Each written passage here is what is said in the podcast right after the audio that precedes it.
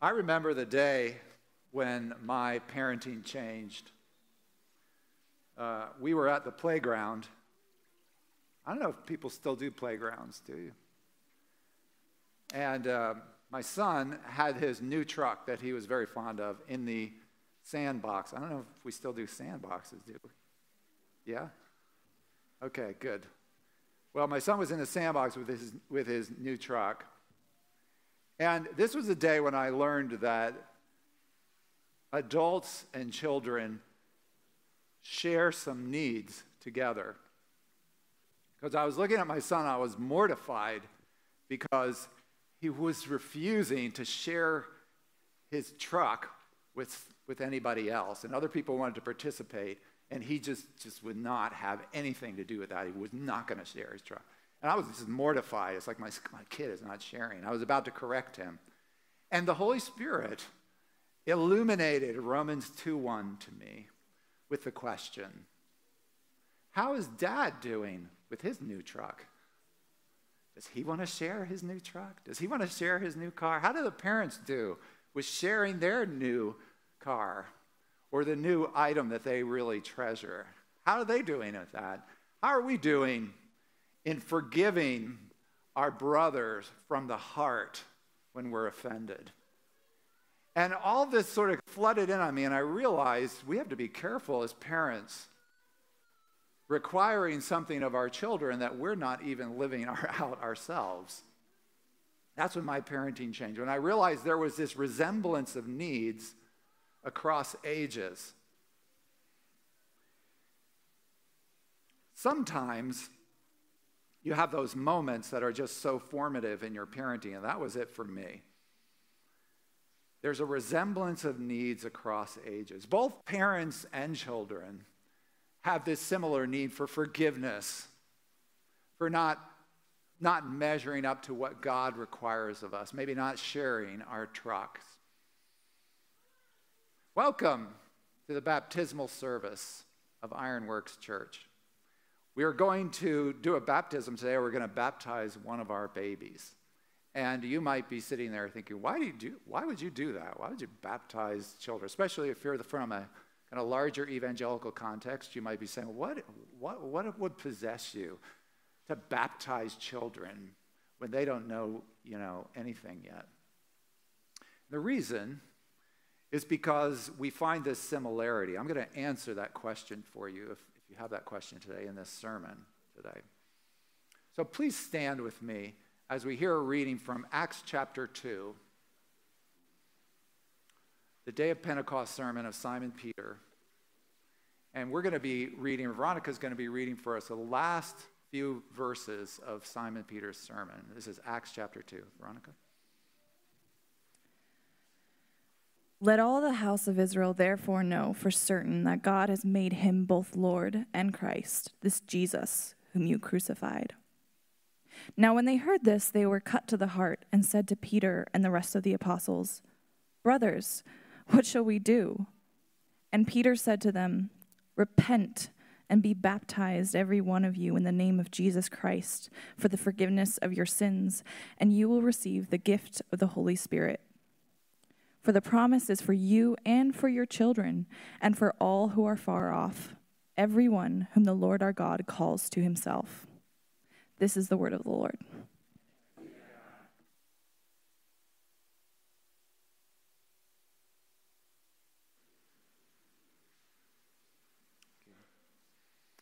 So, this is the great sermon of the great apostle Simon Peter at this new epical moment in history. It's really a, this is the day of Pentecost. This is a, the beginning of a new epic that's, that the world is about to change. So, we're at a, we're at a hinge of redemptive history here.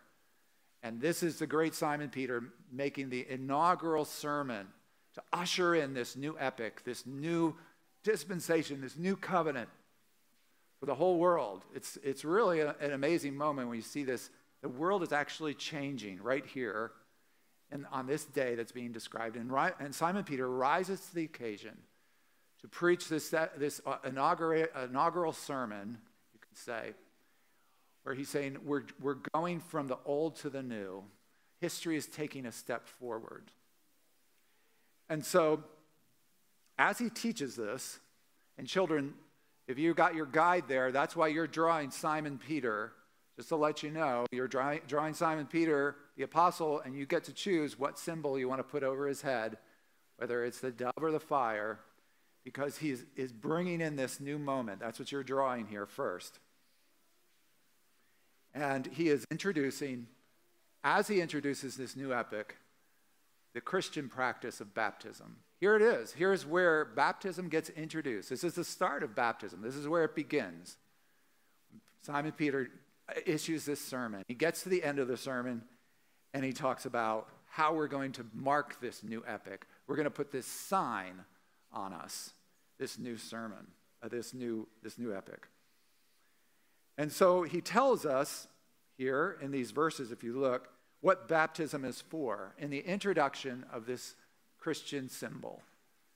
In this sign, he says, This is what baptism is for it's for living in forgiveness.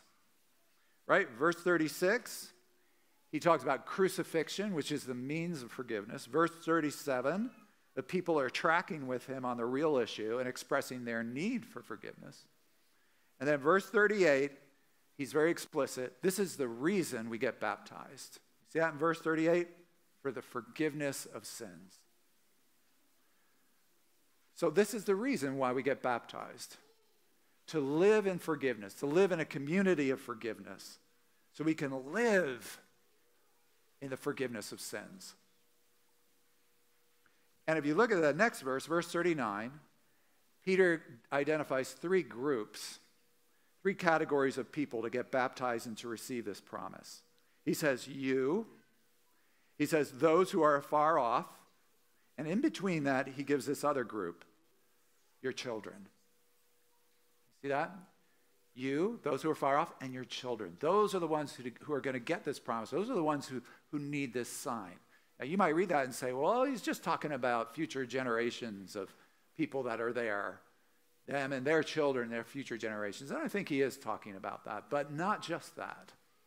He's not saying just future generations. And the reason I know that is because whenever there are these epical moments in history that are recorded in Scripture, whenever the Bible talks about this change where history is taking a step forward, where we're moving up, wherever that happens, the talk is always about you and your household and your children. It always comes up again the whole household, you and your children. Peter is probably thinking here back to that other epical change with Abraham. When God introduced the covenant with Abraham, and he said, This is another time, history's moving forward, and this, and this new epic is beginning, and, and I'm going to give you a sign. And he says, this, this Abraham, this is for you and your children and your household, back in Genesis 15. And so he gives them this sign, and that sign was to be placed not only on Abraham, but on his children as well on his household. That's the way it worked. And so it goes on in the book of Acts. You know, you read through the book of Acts and you find when baptism then is done, it's done on individuals and their households, right? You can look at Acts chapter 16, it happens twice. It's not just you that gets baptized, you and your household. Acts chapter 18, again, happens again. It's you and your household that gets baptized. And I'll tell you, as I, as I read the book of Acts and I see this pattern, this makes more and more sense to me as a parent the older I get. The older I go, uh, I, I, I can see why it is that Peter includes children here in verse 30, in verse 38, in verse 39. I can see why he does it. Because if baptism is to live in forgiveness, and forgiveness is needed by both adults and children in order to live. Ipso facto, baptism is for children. So I remember one time I had these friends. Um, we used to spend some time, Mary Kay and I, with this other couple. And uh, we got to know each other. They were not uh, Christian believers, they didn't believe as we did. But we ended up doing things together, spending some time together. And I remember one day they came to me and they said, You know, you guys seem to be pretty, doing pretty good. Like we look at what's going on in your family, look at your children, and you seem to be, you know, children seem to be well behaved. What, what's, what is it that you do in your household? What makes your household what it is? What they asked. And I said, Well, uh, we might look like we're doing pretty good today, but check with us tomorrow because there are some days I wonder how good we're doing. We don't seem to be doing that great. They were, they were like, no, no, no, no, we're serious. We're serious. We, we want to learn. We want to know how to be good parents. So we're looking at different households and we want to know what makes your household what it is. So they really wanted an answer. And that, that put me in a dilemma. Because I thought about how I could answer, the different things I could say. How would I talk about what it is that makes our household what it is? So I could talk about the interplay of nurture and fostering independence in our household, which is something Mary Kay and I talked about a lot. Could talk about how that kind of works for us. I could talk about the importance of communication and more communication and more communication and over communication it's age appropriate. It's like communication all the time, but age appropriate communication. So you talk about everything, but in age appropriate ways. I could talk about that. I could talk about the need for consistency and discipline. You know, any of these things, like any responsible parents would, could bring up and say, you know, this is something in our household. I could even talk about creating in a child a sense of holiness, that there are boundaries to the universe that you do not cross without pain. I could talk about that kind of thing. But all of these things are parts of our household, but they weren't what made our household what it was. Because we weren't trying to raise well behaved children, we were trying to raise Christian children. So, what was it? Well, I'll tell you what we did. I looked at how I was motivated as a Christian, as, as a person. What is it that made me do right and eschew wrong? And I looked at it and I said, you know, there are consequences that I look at in my life. This is just how I work. I look at consequences for doing certain things, and then I don't do those things because of the consequences. Right? I say, uh, if I'm going to do that, consequences are going to be terrible. So I don't want to do that. And that's good. That helps me from doing, uh, it keeps me from doing some wrong things. And there are rewards that I look at my life and I say, wow, if I do that, I'm going to get that reward. I want that reward, so I'm going to do that. And that helps me to do good things. So there are these consequences and there, there are rewards that actually, this is how I function. That's what helps me. But what is it that makes me love righteousness? What is it that makes me want to do what God wants? What is it that really gets me out of bed in the morning? It isn't those things. It's not those things that get me out of the bed in the morning to want to do what God wants, to want to seek Him, seek out what, he, what pleases Him, and just do what pleases Him. That's not what does it. There's only one thing that I know that makes me want to do that.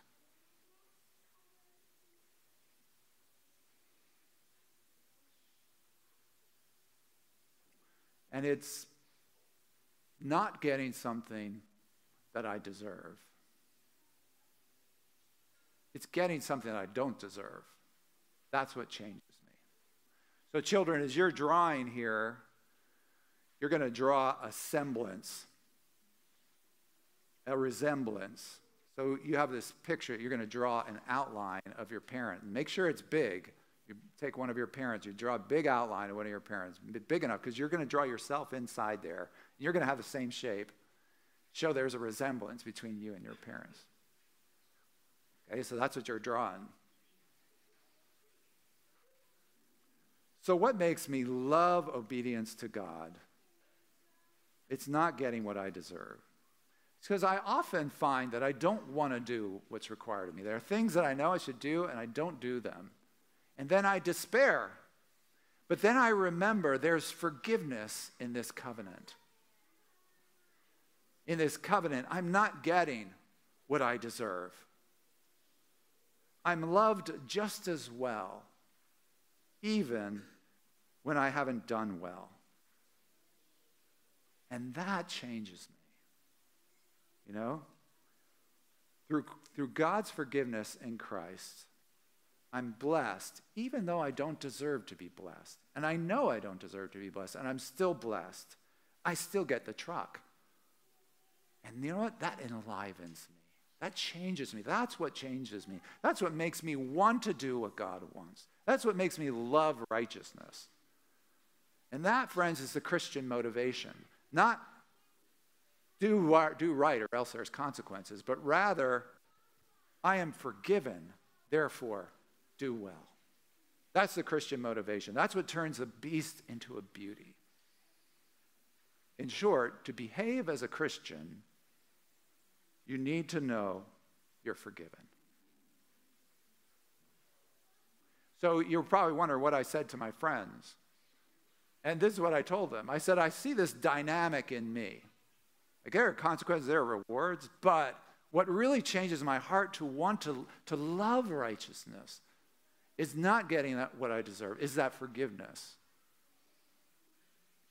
And I see no less need in my children for this dynamic. We seek to inspire them to love what is right so that they want to obey their parents. They want to speak truthfully. They want to not steal toys. So, how is that done? You know, Ephesians 6 tells us, gives us the parental command, right? Ephesians 6 t- says, Raise your children the discipline and admonition of the Lord. Of the Lord, meaning the Lord Jesus Christ. Meaning those things that are in the Lord Jesus Christ. Well, how do you do that? If all the child knows in his life is Bad things, consequences. Good things, rewards. Bad things, consequences. Good things, reward. Bad things, consequences. Good things, reward. If that's all they know, then that's all they see in the world. That's not all there is in the Lord. You're not raising them in the Lord because that's not their all, all there is in the Lord Jesus Christ. Instead, there's this other dynamic, the dynamic of forgiveness operating in our hearts. To behave as a Christian, one needs to know one is forgiven. And so, children, that's why your drawing, your next drawing that you're drawing, is you have that, that thought bubble where you're seeing, where you're expecting a punishment, you're expecting that punishment that you deserve, instead, you're getting a cake. And that's affecting what you're doing in the rest of the picture, right? You're sharing because of that. I know it's kind of involved picture, but you can do it. You can do it. But that's what we're looking at here. Because honestly, folks, I don't see a way to raise a Christian child without providing the same motivation of grace that I depend on as a Christian. I don't see how to do that. But this is why we baptize infants. This is why we baptize babies. Because forgiveness is an essential element of raising a Christian child from the very beginning. We need it, they need it resemblance across ages, extending grace to them as they fail us, requiring forgiveness and grace from them as we at times fail them, living in a community of forgiveness. Have to do that. So I don't know how to do that without giving the child from the beginning the sign that says to them, believe that you are forgiven. That's what this sign is saying to them. Forever after, if you see this sign, it's a call to them to believe that you are forgiven in Christ. So when they need to do well and they're not doing well, I can say to them, You've been baptized.